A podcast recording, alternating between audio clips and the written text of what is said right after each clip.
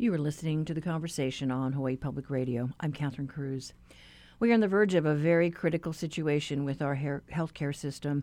We've been checking in with all the mayors this week. Each island is struggling with how best to reduce the number of COVID cases and hospitalizations by encouraging more vaccinations and testing. Hawaii County has an uneven vaccine rate with the east side up and the west side down. The latest count reports 87 new COVID cases. We talked to Mayor Mitch Roth this morning. What's the snapshot? I know uh, the headlines in today's uh, Tribune talk about possibly, you know, going back to some restrictions with the the beach parks. You know, what's your sense right now as to what might happen there on the Big Island? What we're looking at and what we've been looking at throughout this entire crisis is what's been happening at our hospitals. And up until the last couple of weeks, our hospitals were doing pretty well. But we've started to see that the numbers have been going up in the hospitals, and you know I've actually went and visited the Hilo Hospital and Kona Hospital, and after this I'm going over to Waimea to, to visit the Waimea Hospital to see how they're doing over there. What we're seeing there is pretty alarming. Their numbers are going up. People have been waiting in the emergency room to, to, get into the ICUs. And so that has us very concerned and saying, hey, we need to do something and we need to do it pretty quickly. Hilo Medical Center told us that they had, what, 21 patients in the COVID ward on Monday, which I think was their record? There's a couple of places where they put people in the Hilo Medical Center. One, they have the ICU, and when we were looking at the ICU, the ICU has 11 beds, a place where I'm actually kind of familiar with because I spent uh, about nine days there uh, yes. uh, earlier this year. Six of those beds had COVID patients, and then they have a COVID ward that's outside of the ICU. It's for people that aren't as serious. They have 18 beds and they had 21 people set to be over there. That's really concerning. And what a lot of people don't realize is it's more than just COVID. When you have people waiting in the emergency rooms, that slows down service. And when people have heart attacks, like the heart attack that, that I have, or if they have a stroke, or if they're in a car crash, there's something called the golden hour, that first hour when medical services are crucial for life. If, you know, there's statistics that show if, if you can get the services within that first hour, the likelihood of survival is so much greater. And if our ERs are overwhelmed and they can't handle the cases, then things get, get really dicey. And so when we saw what was going at our ERs, we said we need to pull back. And we're right there at the edge. We're not where they've been on national television in places like New York and, and, and other places where you have ambulances waiting for 20 minutes at a time outside just to get into the ER. But with the numbers going the way they are, it's very easy that we could be at that state fairly quickly. Yeah, we do not want to go there. We, that... we do not want to go there. You know, I was talking to uh, one of the ER physicians what he said to me was where we're at now, if we were to have a major crisis, for example, if the hurricane was to injure a bunch of people, or if you had a, a massive crash on the freeway in Honolulu or, or something like that, where there's a lot of cars and a lot of injuries that happen, not just the Hilo and Kona and, and Waimea hospitals, it would take down the entire system. And so there is concern, and you see the people who are working a lot of overtime in the hospitals. They're tired. There's a lot of concern. Luckily, yesterday and day before, we started receiving some workers through FEMA, nurses and respiratory therapists to, to help lighten that load. But you got to remember on Hawaii Island, prior to COVID, we had a 50% shortage of healthcare workers doctors and, and other key service providers. That was before COVID. After COVID, those numbers haven't gotten any better. They've actually gotten a lot worse. And so we have to really be mindful on the Big Island about what happens with our, our health industry, our, our, our doctors, our nurses, uh, the people that are working at the hospital. We, we need to do everything we can to protect them so they can protect us our doctors, our healthcare workers, they're doing everything they can. Matter of fact, one of the doctors told me it's like a three-legged stool. What happens at the hospital? The hospitals are doing what, what they can. You know, then you have what's going on in the community, and that's kind of where we're looking. People getting vaccinated, people doing the right things socially distancing, wearing their masks, not putting themselves in dangerous situations, that leg is, is not really holding up so well. And then the third leg is the rules that we have in place. And we've had a lot of rules. No, nobody wants to close down anything. We expect that people do their best they can to keep themselves safe, healthy, so they're not overwhelming our medical system. I think the one thing that is of great concern is also the medevac situation because if you know there are patients on the neighbor islands that need to come to Honolulu and there are no beds in the ICU. I mean, what then? Yep, I was in a conversation with Queens, and, and I know that they've had people waiting in the ER to, to get rooms in the ICU. We've had that happen on, on our island. So, again, speaking from personal experience, when I had my heart attack earlier this year, I was on the Kona side. They brought me to Waimea Hospital, the, the, the Queens Hospital in, in Waimea. Um, they had to bring me to Hilo to get you know the kinds of services that I needed. Every minute when you're having a heart attack is muscle. So time is muscle, and it is important that you get to the services you need quickly. And if those services can't be provided quickly, bad things happen. So what do we do? You know, what are you looking as far as restrictions and rollbacks? Do you have a threshold? We're having conversations on a statewide level because a, a, lot of the decisions, even that we're making, we can make recommendations to the governor.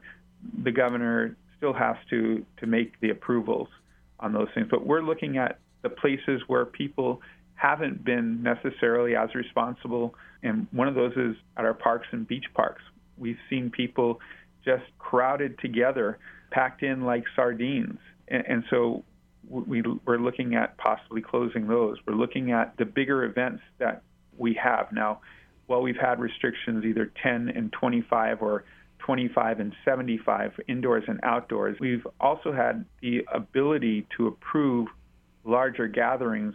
Those safety protocols that you know the hotels and, and other businesses, the, the wedding planners and, and others, they've taken them very serious and we have not seen a lot of spread from those events. Taken the temperatures, they've spaced people out, they've required wearing masks. You know, it's difficult to penalize people who have been been acting responsibly, but I think we're we're also looking at some of those bigger events and saying, you know, this isn't the time. We ask you guys to take a pause and maybe think about doing it a little bit differently you know, there are uh, a number of things that are tied to the economy, you know, whether it's the Ironman uh, event or the filming that's going on over there on the Big Island, you know, you know, so you, have got to try and weigh the safety issues, right? I mean, absolutely difficult.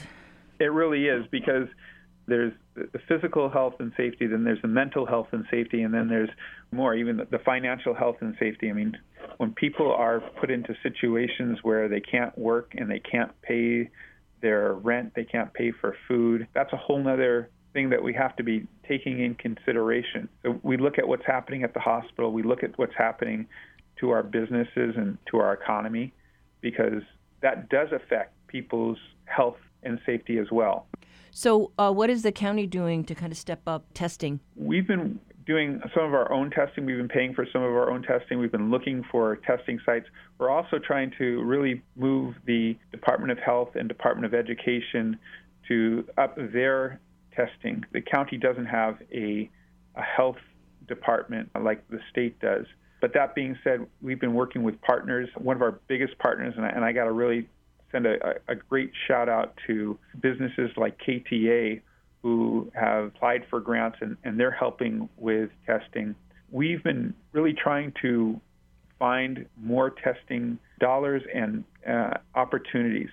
The most difficulty we're having is probably finding the people, though, to do the work it's like every place else, like your restaurants and your hotels and, and other businesses. It, it's difficult to staff people to do a lot of these testings as well. Shout out to, to the National Guard because they've, they've been really helpful in, in all of our testings as well.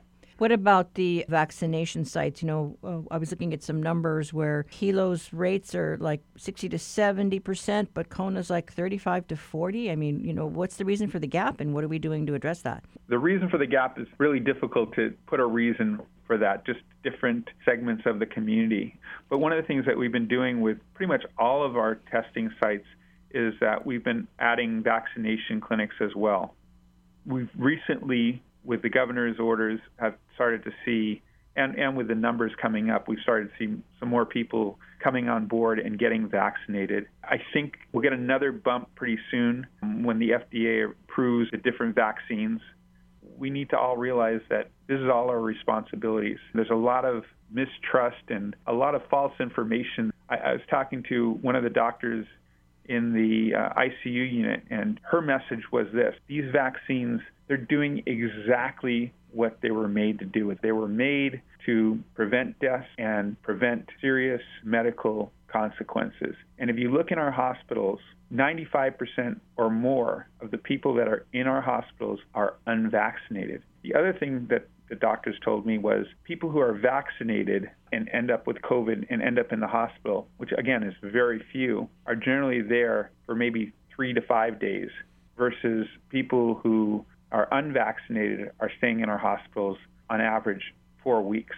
Right. So there's less of a strain on our system. You know, and our people. we have people who are unvaccinated entering the hospitals and they're sp- spending long periods of time. it makes everybody, whether you're vaccinated, unvaccinated, have COVID or not, it puts you in a more dangerous position. That was Hawaii Island Mayor Mitch Roth talking with us this morning about the kinds of restrictions that could be imposed if the rising COVID hospitalizations continue to strain our healthcare system.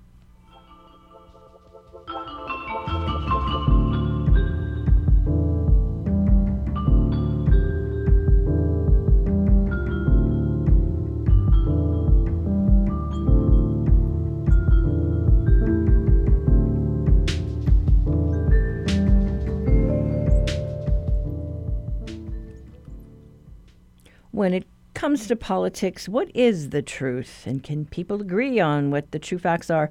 Contributing editor Neal Milner is here to discuss the truth in our reoccurring segment, The Long View. Good morning, Neal. Hi, Catherine.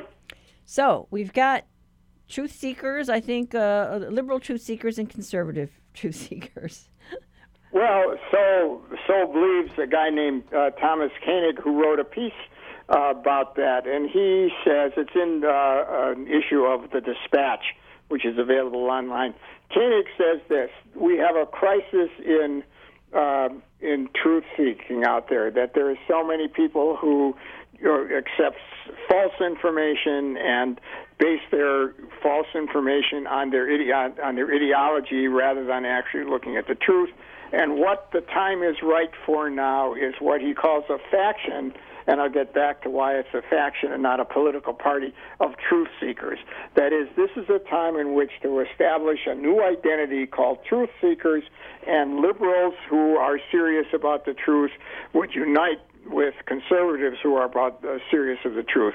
Why that's not a political party? Because he says liberals and conservatives differ very much on lots of moral issues and lots of uh, other kinds of political issues. It's too much to ask and unrealistic and probably unfair to ask them to unite uh, as a party. But they can come together as a as a faction, as a group of influential people who can be comfortable with each other and be much more concerned with an with a objective evaluation of the evidence seeking the truth. That is, this would be a way that you would get people, at least this group of people, to agree on the truth. It's a, you know, it's an it's an interesting idea. It also has tremendous limitations. It's interesting and important because because the world, our world, the United States world, is so screwed up when it comes to truth seeking. There is so much false information that people accept. If to me, the best example, the, the, the, the most serious one is COVID, but the best example, the one that really is the scariest, has to do with accepting Trump's election. Um, that he really, you know, that he really lost the election, uh, that he really won the election, and and the, the fight over that is just amazing. So that's the concern.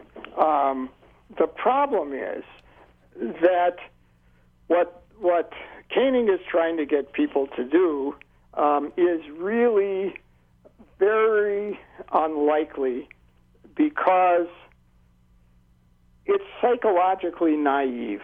People basically are not truth seekers. People basically uh, seek information that reinforces their values. And we live in a society in which folks are so polarized, they don't even look at the same information anymore, and they don't even trust information that's different. So it's very, very hard to overcome that sort of thing, and it's very hard to have a protocol to do so. Yeah, I mean, a, a, lot of this, I think, does boil down to trust, right? Where, do you trust the sources where you get this information?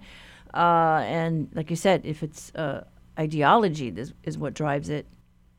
Yeah, well, it's yeah. A lot of it is is ideology in a kind of a kind of a broad sense, right? If you trust only information, only sources of information that reinforce what you believe, and you think other sources of information are not only untrustworthy but false and maybe even evil, uh, then in a sense you're not going to turn anywhere else. And we've seen this kind of siloing of information for a long time. Now, uh, Koenig is right that that's a problem. He's also right in the sense of saying there are people who are different. There are people who are the kinds of people that Koenig wants that can transcend theology to to seek the truth. There are often people that uh, you see in this project called the Good Judgment Project, where they let the they let the facts determine. But it's essentially not the way that we normally think about politics. There's been some other writing about this too. Can you develop a protocol that people can use to determine truth or falsity, accuracy or false information. And one of the more influential books, uh, Thomas Rush, wrote that you do it by through science. Science has a protocol that assesses information. You know, I wish we could live in that world right now, but part of the problem is really getting people to accept those sorts of things. If you look at, at that COVID, for example, there's always going to be uh, conspiracy theories when it comes to health stuff. There's always going to be people who believe, frankly, very wacky stuff. What you now have is a combination of politics, um, social media, and um, other kinds of ways that reinforces different kinds of beliefs. And it's not just about Trump versus non-Trump voters the, a lot of the, the COVID, um, a lot of the COVID beliefs, the false beliefs about COVID and the vaccine, come from people who have kind of their own fears and their own ideas and can find stuff on social media that reinforces it. So I guess what I'm saying is that it, it, that it's very important to try to move back to some kind of way of sharing information um, and, and mutually assessing information. The problem is that it's not just about the process of information. It's not just about bringing uh, truth seekers together. It's essentially having a society in which you're not rewarded as much for thinking one way all the time and not trusting any other kind of information. So then, uh, would I be then naive then if, if I have this hope that you'd have a group of people that could somehow influence, going to be influencers, uh, and and and get us get the two sides to compromise.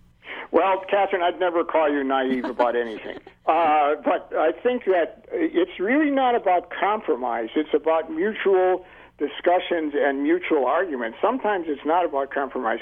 I don't, frankly, it's not about being naive in the sense that it, it's something that we have to figure out uh, how to do. And you and I were discussing before, if you want to see situations that are very different now from what we normally do, the, uh, the ex um, cardinal of, of New York City, Catholic cardinal, who now lives in the Vatican and, and is a very uh, popular and very conservative anti uh, this Pope person has COVID. He's pretty seriously sick with COVID. He was a very serious vaccine skeptic. He was a vaccine skeptic, not even based on health stuff. He was talking about um, things like uh, that government wants to put a microchip in you. Well, here's a person who you normally wouldn't think about as being a fringe. You normally don't think about him as just a Trump voter, if he even is a Trump voter. But something, but you, here's a highly visible person who has a lot of followers who's talking along those lines. When you get to a society in which you have those lots of things, what Koenig wants to do becomes even more important and even harder to do. Okay, and he got COVID too, didn't he? He got COVID. he's yeah, he's very sick. He's on a ventilator. So there are ways to try to persuade others. There are ways to bring people together. We know some of these ways.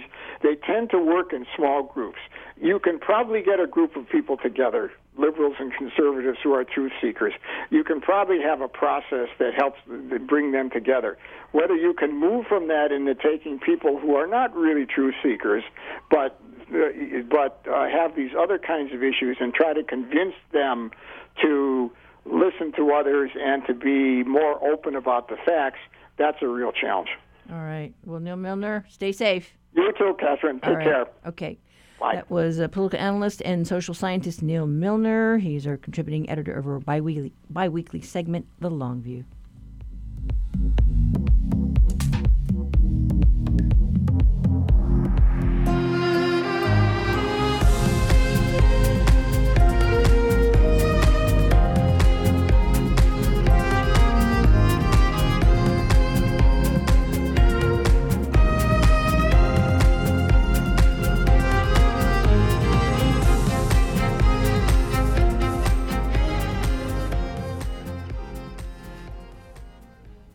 This is the conversation on statewide member supported Hawaii Public Radio.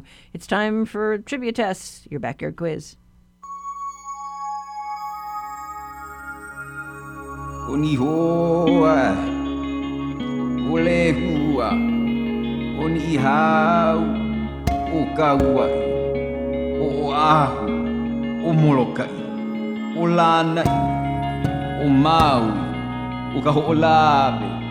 o lanai, o maui, o kaho'olawe, o Hawaii. For today's backyard quiz, we remember Pearl City native Brooke Antoinette Mahealani Lee, who made her mark on pageant history over two decades. Uh, winning a trifecta of titles in the span of a few months, she was crowned Miss Hawaii, then Miss USA, and ultimately Miss Universe in 1997.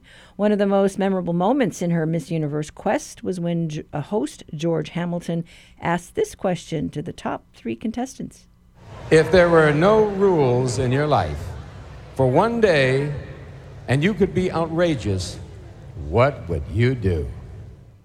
Well, Brooke Lee gave one of the most honest and relatable answers that is still remembered to this day. It's probably what propelled her to win, beating out Miss Venezuela and Miss Trinidad and Tobago to become Miss Universe 1997. So, for today's quiz, do you remember what she said? Call 941 3689 or 877 941 3689 if you know the answer. The first one to get it right gets a reusable tote bag that tells people you got it right.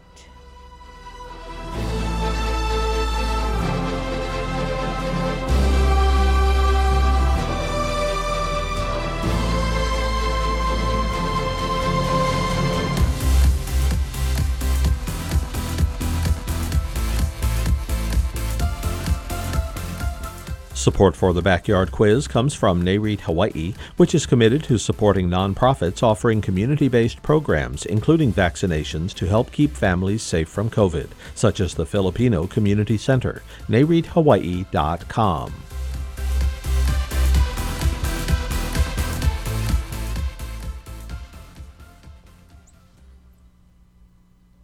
Rail and taxes. That's the subject of today's reality check. Honolulu Civil Beat's Kevin Dayton on the line today. Good morning. Good morning. How are you? Good. So you uh, took a stab at uh, covering some uh, committee meetings last week. What'd you find? well, the issue that everybody's grappling with over at the in connection with the HART the rail project is if you've been watching the city's struggles with that project, You are probably aware that the project is $3.6 billion over budget. And the huge question that's sort of dangling in the air right now is what is the city going to do? Where is the city going to go to get the funding to, to close that deficit so the project can finally be completed? And that, um, just for the back, background, the full 20 mile rail line may not open for another decade in 2031, no matter what else happens. But they do need to find the money to complete the project or come up with some alternative, uh, such as stopping short. So the, um, I guess the issue that's on the table right now is in, in this third budget crisis for rail, um, what might be a potential way of raising cash. And the alternative that they seem to be talking about is the new um, hotel room tax that the legislature just uh, enabled the city to impose. It could be as, luck, as much as 3%, a 3% tax, um, and then that might set up a revenue stream that would help to fund the rail project. But I just wonder, is that going to be enough? Because the counties want to use it for their own, you know, issues, right? They're... Absolutely. So during this session, uh, you know, the, the bill that set up this 3% tax was a very complicated measure that, among other things, it took away $45 million from the city in hotel room tax revenues that they used to get, that they, they've been getting for years, and instead authorized the city to impose its own 3% tax. So, whatever that tax raises, the city is going to want some share of that money to try to make good on the money that they lost when the legislature took away 45 million. So that makes it considerably more complicated when you talk about uh, turning to that money as a as a source for rail because it, there's a good chance that the city is not going to be able to give the entire three percent to the rail project, even if they decide to impose the full three percent tax. So while Hart is thinking about this, what is the council uh, have to say? Well, the council is is they, I don't think they have a formal proposal um, before them just yet. Um, one council member that we talked to, Budget Chairman Calvin Say, um, was adamantly opposed to using the whole 3% for the rail project. His point, he's got many years of budget experience with the legislature and now, of course, with the council. His point was if you take the whole 3% and put it into rail, pump more money into rail, what is the city going to do if the city has some other kind of a budget crisis and needs that money later? Um, and his point is that, that it's just unwise to take all of that money and put it into rail. He's also, like many people, he was also he's very discouraged at the difficulties that the rail project has been having. It keeps coming back. Remember, there were this is this would be the third budget crisis for rail now, um, and and each one is is billions of dollars. So his concern is, um, as he put it, they don't they're unable to manage their money. Why would we give them more money if they can't manage the money that they have? And you know there was. Uh, the uh, feeling from Mayor Caldwell that if the lawmakers just gave them the uh, extended the excise tax hike, uh, that that you know was a uh, dedicated revenue stream, and we wouldn't be you know doing these gyrations. But um, I know you you did talk to uh, Sylvia Luke, and she was pretty frosty at the thought of coming back for a third time. she was. So, by way of background, the, the main source of funding for rail right now is that excise surcharge on Oahu, and then also uh, some some additional money from the hotel room tax already in place. Um, that's most of the money that finances rail today. Um, and those taxes are scheduled to expire in 2030. From the city's standpoint, it would be probably ideal if the legislature would just extend those taxes for another, either indefinitely or for at least a you know a set period of time, which would raise more money, and then that revenue stream could be used to float more bonds, and then your budget crisis is is solved at least for the moment. Um, the legislature, having done something like that, akin to that twice already, uh, Sylvia Luke was suggesting, and she's she's of course the House Finance Chair, very influential lawmaker. She was warning that the legislature is not going to be interested in doing that again. Um, she said that's especially true now that the city has a place it can go to raise its own money, which would be this hotel room tax, this this additional three percent hotel room tax. If you've got that ability, why don't you just do that yourselves instead of asking us? to extend these other taxes. Because the legislature believes that at some point, and they're pretty open about this, they may may need that those those tax sources for themselves, for whether whether it be for public education or for some other uh, need at the state level. And they're very reluctant to just assign that permanently to the city. So basically, if uh, Hart decides to go this route, they've got to get buy-in from the council, and then they've got to work it into their uh, a, f- a financial recovery plan for the, that they're going to present to the FTA, right? Correct. Yeah, the, the rule of thumb is that if you've got a revenue stream of maybe $50 million a year for maybe 25 or 30 years, that you ought to be able to borrow maybe a billion dollars against that. But even so, um, 50 million is you know is getting kind of close to what the what the tax would probably raise in the first couple of years. So that's assuming they would be taking almost all of the money, and it wouldn't even cover the full 3.6 billion. We're in a fix, aren't we? It would seem so. All right. Well, thanks so much, Kevin. Thank you. That was reporter Kevin Dayton with today's reality check. Head to civilbeat.org to find more.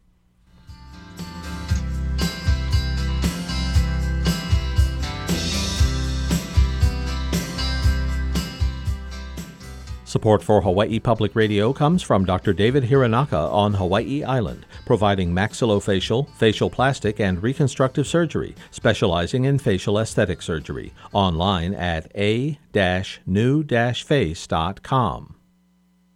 On the next Fresh Air, writer Eyal Press talks about people working in jobs most of us would never want to do because they're difficult and punishing and in some way morally compromised. He interviewed prison mental health workers and correctional officers, oil rig workers, slaughterhouse employees, and military drone operators. His new book is Dirty Work. Join us. beginning this afternoon at 3 following On Point.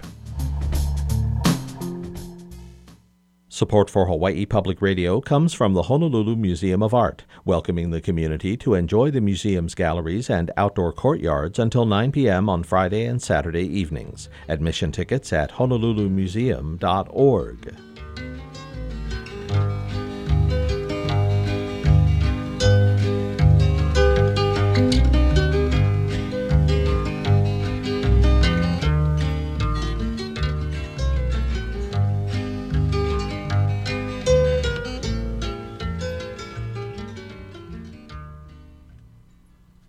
So close and yet so far. The opening of the Daniel K. Inouye Solar Telescope was to happen more than a year ago. Thomas Rimmele, the project director for the almost $350 million project, is counting down the days as he hopes the telescope can open its window to the sun in three months' time. The travel restrictions set back construction on the critical systems of the telescope. That also meant the scientists vying for time on the telescope have had to take a back seat to the pandemic. Everyone is hoping the schedule won't be impacted by this latest COVID surge and any additional restrictions. Here's Thomas Rimmele. the testing and then the vaccinations have helped in terms of bringing people from Boulder and other places back to Maui and to continue the work.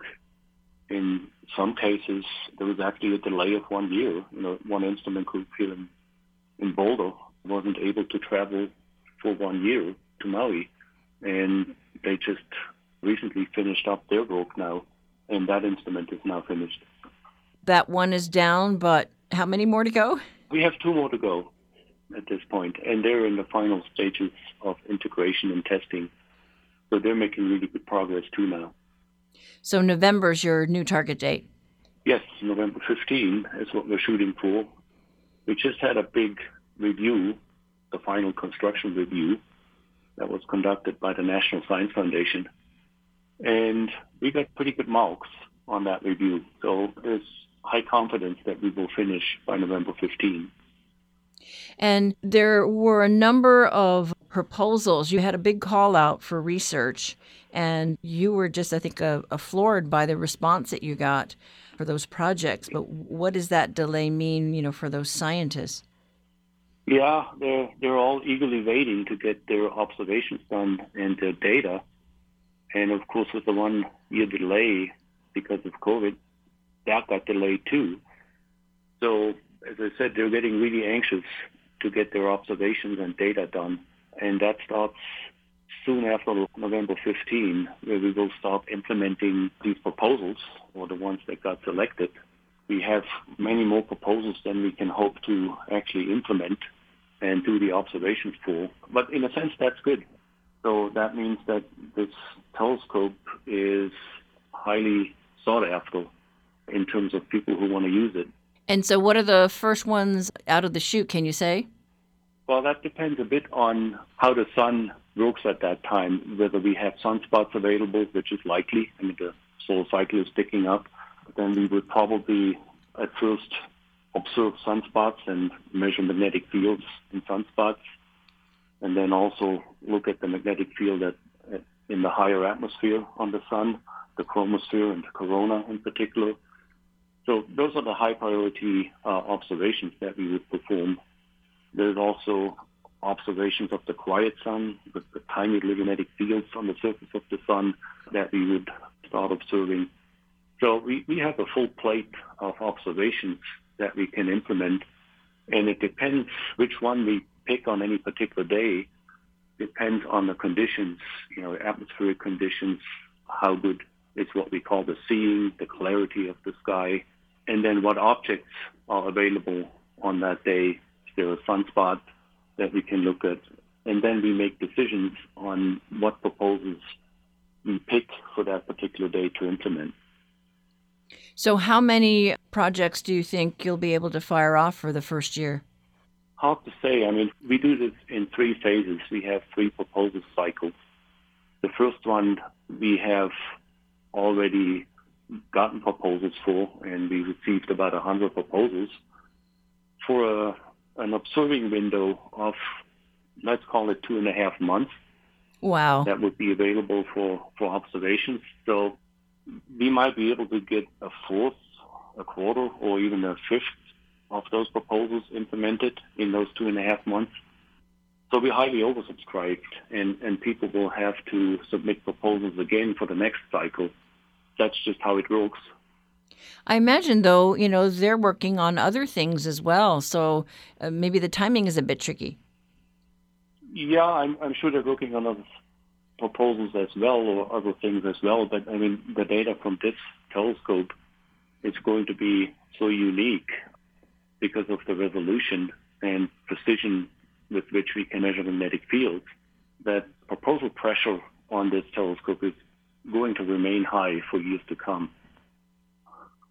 And how does this work? You know, you're trying to fit as many projects as you can in that narrow window. Will the rest of the projects, if you can't fit them in, they reapply for the second call? Correct. Yeah, they will have to reapply for the second call and maybe for the third call. They can make modifications to the proposal to improve their chances to get the time. And yes, that's that's how we operate the telescope. Lots of opportunity is once you folks get this off the ground. Yeah, indeed. And is there anything that, gosh, I don't know, that we had happen up in the skies that you wish you could have had that telescope up and operating? A missed window of opportunity? Well, uh, yeah, there are a few. For example, we have satellites, Solar Orbiter, Parker Solar Probe up there now, you know, flying to the sun, getting closer. And we would like to have joint up observations. So where we combine all the data, the data from the satellites and the data from the Inouye Solar Telescope. There's still opportunity for that in the next few years, but we're already missing some of that opportunity because of the delay that we incurred. And of course, the sun is getting more and more active now. We already had uh, coronal mass ejections happen, and it would have been nice to be able to observe sunspot regions that, you know, where those mass ejections originated. But we'll get there. There's still plenty of opportunity ahead of us to make these observations. That was Thomas Rimmele, who we caught up with in Boulder. He's a team leader for the Daniel K. Inouye Solar Telescope. It will be the largest of its kind in the world. Rimmele was expected to head back to Maui from Colorado as early as this week.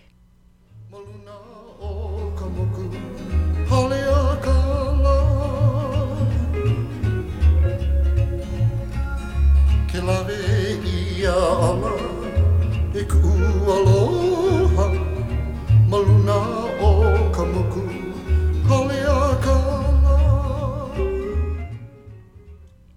Management of Mauna Kea, that's been the rub on the mountain. While the pandemic has quieted the controversy, the tension has not gone away. We look now at what lies ahead and where the friction may arise again. HPR reporter Ku'uwehi Hiraishi joins us this morning. Hi, Ku'uwehi. Hey, aloha, Catherine. Yes, the the latest on on Mauna Kea right now. We have two telescopes in the process of being decommissioned, uh, CSO and Hoku Kea. So that's kind of happening. But in terms of the um, current existing observatories up there, a lot of remote work, like everyone else, every other organization under the pandemic. Many of the astronomers up there and scientists and engineers working remotely and uh, limiting uh, the amount of staff that goes up to the mountain. But um, what is exciting uh, from what we hear is something called the Astro 2020, and it's this survey that is done within the U.S. astronomy community every 10 years, um, where the community goes ahead and ranks uh, development projects, uh, astronomy development projects in the U.S. And uh, for folks like Doug Simons, veteran um, astronomer there in Mauna Kea, director of the Canada France telescope, uh, and a TMT supporter, he says uh, this is really going to uh, lay the foundation for the next 10 years of astronomy uh, here in Hawaii and hoping that TMT could be at the top of that list. Uh, here's Simons.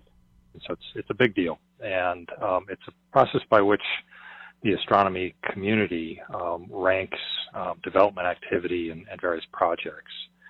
Um, and it's, a, has a history in, in, in, the sense that the number one ranking in, in these decadal surveys almost always receives funding. So everybody's looking at that very carefully and seeing if TMT um, and GMT, which is a southern large uh, observatory, would receive a number one ranking after 2020. And rumor mills are floating around as to when the announcement will be. The latest I heard was hopefully in September. There will be a, um, an announcement by the national academies, and I think that'll be absolutely essential for TMT uh, in terms of securing funding to have that number one ranking. So that is going on while TMT is also focused on uh, renewing its efforts to connect with the Hawaii community. So they've moved, uh, relocated their project manager to Hawaii Island and is in the process of meeting with community members and stakeholders to really listen and, understand how they can uh, do better. And this is really all happening while the working group that was established by the Hawaii State Legislature earlier this year is also trying to come up with recommendations on management of the mountain. And in that uh, group of about 15 uh, stakeholders, it does include members of the Native Hawaiian community, it includes members from the astronomy community, as well as lawmakers to come up with those recommendations on the uh, sort of paving the path forward. Uh, but nothing really has changed in terms of TMT's focus. They are still uh, dedicated to Mauna Kea as the uh, preferred site for the telescope, uh, and they are hoping that the Astro 2020 designation will uh, help uh, with that respect and giving them um, that extra boost. Uh, but we also know that uh, the first group of uh, those calling themselves Kia'i or protectors of Mauna Kea recently were found not guilty, and so the group of about four, Maxine Kahaulelio, Skippy Ioane, Puna Robinson, and Alohalani Brown were all arrested in 2019 for obstructing the Mauna Kea access road uh, during a protest in, in 2019. And so they were the first group uh, of about 38 protesters, mostly kupuna, who uh, recently got that uh, determination by uh, within the court system. They're all working through their own case, separate cases. Uh, but the not guilty verdict uh, for that group is really providing some momentum um, for those who do oppose TMT. Right, and then you know we'll we'll see how this progresses. We do have a new mayor uh, mm-hmm. at the helm, and uh, you know I know there there are folks that really want to find a way forward uh, to be able to uh, you know appease the the people there who want to protect the, the area from other development. and and also make the other side happy, the folks that that want to see those telescopes continue to be built. But you know, I guess folks want that mountain be mountain to be respected. Right, and I think uh, that is a lot of the focus of the working group is trying to gather all these voices and make uh, the recommendation that could uh, be a win-win win for all sides of this uh, equation. Another uh, sort of the the bigger picture development that's happening, though, and we've all heard about the master lease renewal process, right? So, the master lease uh, for the uh, area in which all the existing star, uh, astronomers and observatories are up there on Mauna Kea is set to expire in 2033. And so, under the conditions of that master lease, uh, as it's written now, all telescopes are legally required to decommission by the end of that year. And that's obviously a situation that the existing observatories, including uh, Simons, uh, is sort of looking for uh, to avoid, whether through this master lease renewal process or perhaps some other land authorization um, that maybe the working group comes up with in their list of recommendations. But that 2033 deadline expiration for the master lease is really uh, top of mind right now. Okay, so we watch and wait. But thank you, Ku'uwehi. Mahalo. That was HPR reporter Ku'uwehi Hiraishi talking about what's next with the 30 meter telescope plan for Mauna Kea.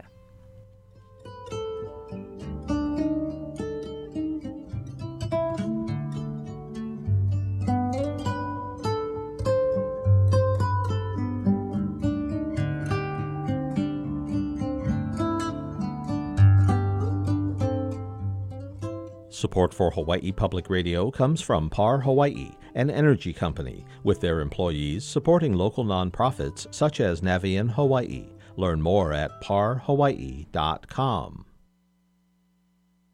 This is Catherine Cruz, host of HPR's The Conversation.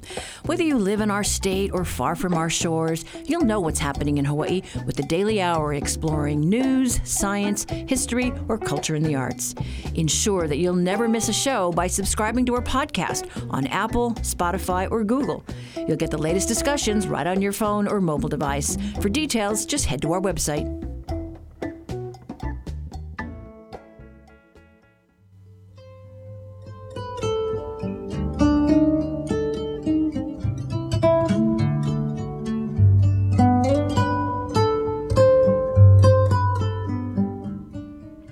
Have you ever seen an alae keokeo?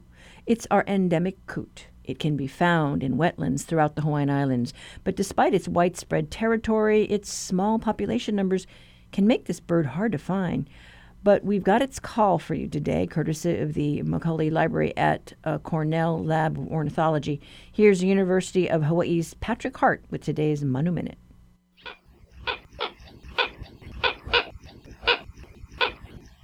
Alae keokeo, or Hawaiian coots, are water birds that are found on all the main Hawaiian islands except Kaho'olawe, and are endemic to Hawaii, meaning that they're found nowhere else in the world. They're also considered to be endangered, with less than 2,000 individuals left. About the size of a small duck, both male and female Alae keokeo are mostly black with white bills and a prominent bright white shield above their bill.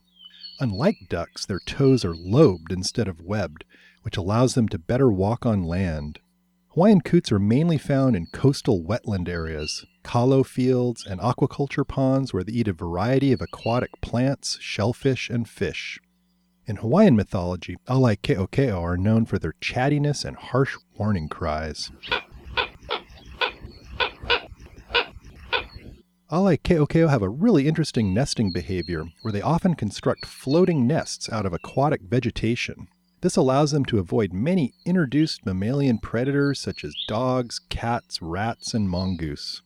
A recent paper from a UH Manoa graduate student showed that predicted sea level rise from global warming will cause a significant reduction in their nesting and foraging habitat. However, this could be offset and even reversed if traditional indigenous farming techniques, such as the maintenance of lo'i for kalo, are expanded into former agricultural wetlands. For Hawaii Public Radio, this is Patrick Hart from the UH Hilo Department of Biology. Support for Manu Minute comes from Forest Bathing Hawaii, offering guided walks to reconnect with the natural world in person at Lyon Arboretum for individuals, private, and corporate groups, and virtual walks gifted to frontline workers. ForestBathingHI.com.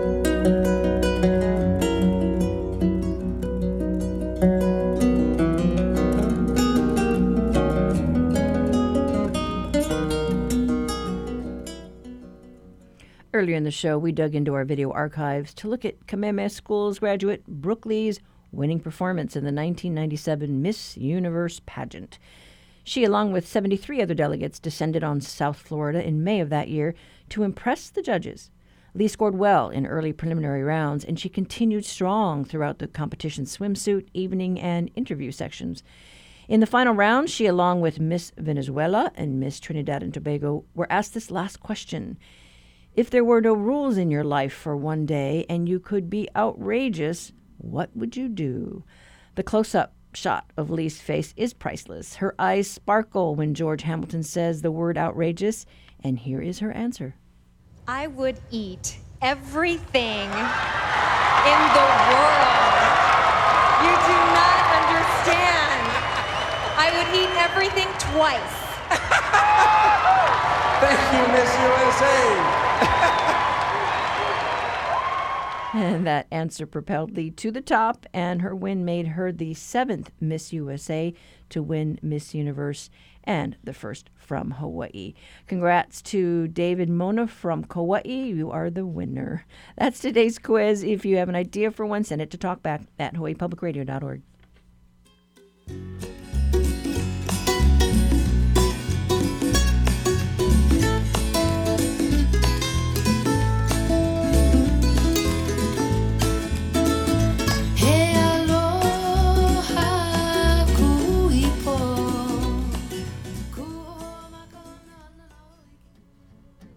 That's it for this Wednesday. Tomorrow, we wind up our show with Maui Mayor Mike Victorino. Got a story about vaccines you want to share? Leave your feedback on our talkback line, 808 792 8217. Email us at talkback at hawaiipublicradio.org. And remember, find our archive shows online. I'm Catherine Cruz. Join us tomorrow for more of the conversation.